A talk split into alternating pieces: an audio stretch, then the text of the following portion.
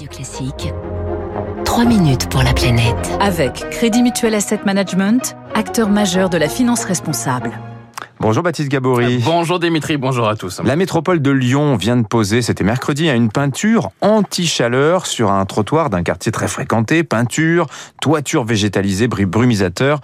Comme à Lyon, hein, les villes en ce moment multiplient les tests pour tenter de lutter contre bah, un phénomène qui n'a rien d'anecdotique. J'en parlais avec Valérie Guérin, c'est l'effet d'îlot de chaleur urbain. Et oui, c'est ce phénomène qui transforme les villes lors des canicules en four. La chaleur est stockée toute la journée dans les surfaces très minéralisées des villes, le bitume, le béton, puis est restitué la nuit. Résultat, il peut y avoir jusqu'à 10 degrés de différence entre une rue chaude d'une ville et une zone rurale située à seulement 10 km, d'où l'idée donc de cette peinture installée à Lyon. Bruno Bernard est le président de la métropole de Lyon.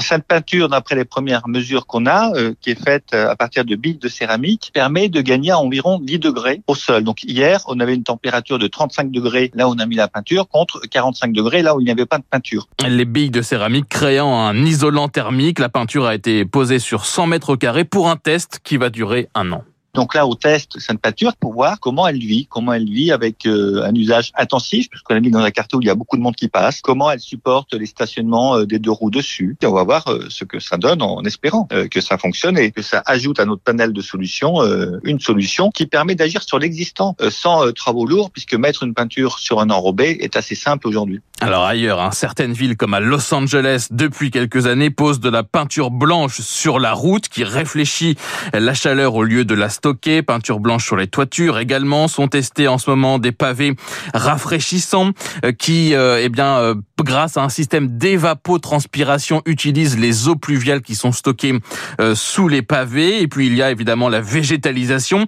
Exemple avec l'entreprise française Le Prieuré qui a lancé il y a quatre ans des toitures végétalisées oasis il y a des bacs qui se posent sur les toits, qui retiennent l'eau de pluie, alimentent les plantes et rafraîchissent donc la toiture. Jean-Christophe Grimard, responsable recherche et développement de l'entreprise. Les plantes vont rafraîchir le support par évaporation. Et le support ici, c'est le bâtiment, c'est le toit du bâtiment. On l'a mesuré. Quand vous n'avez pas le système en toiture, vous, quand vous avez une toiture nue classique, le toit du bâtiment peut monter jusqu'à 65-70 degrés quand on a des journées bien ensoleillées. Alors qu'avec le système, la température ne sera que de 40 degrés. Et donc vous avez rafraîchit la peau du bâtiment de 25 degrés. Et rafraîchit également l'environnement donc de ce bâtiment. Une trentaine de ces toitures ont été posées à Paris, à Lyon ou même à Milwaukee aux États-Unis. Une solution présente sur la plateforme Adaptaville, plateforme lancée par l'agence parisienne du climat qui recense les solutions qui existent déjà donc pour lutter contre ces îlots de chaleur.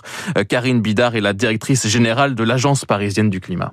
L'objectif, c'est de pouvoir présenter donc une plateforme de valorisation des solutions qui peuvent être mises en œuvre à l'échelle du quartier. On constate vraiment au quotidien, et ça touche chacun d'entre nous, que le réchauffement climatique est là. Il y a une analyse sur le territoire à l'échelle de la métropole qui montre que 73% de la population est soumise à un effet important d'îlot de chaleur urbain. Donc euh, il y a vraiment un enjeu essentiel. 73% des habitants de la métropole parisienne, deux oasis rafraîchissants avec de la végétation, des pavés rafraîchissants rafraîchissants également sont testés par exemple en ce moment à la Défense, le quartier d'affaires parisien. La différence de température entre une rue chaude et une rue ombragée peut atteindre 4 euh, à 5 degrés dans un même quartier. Les chiffres sont impressionnants.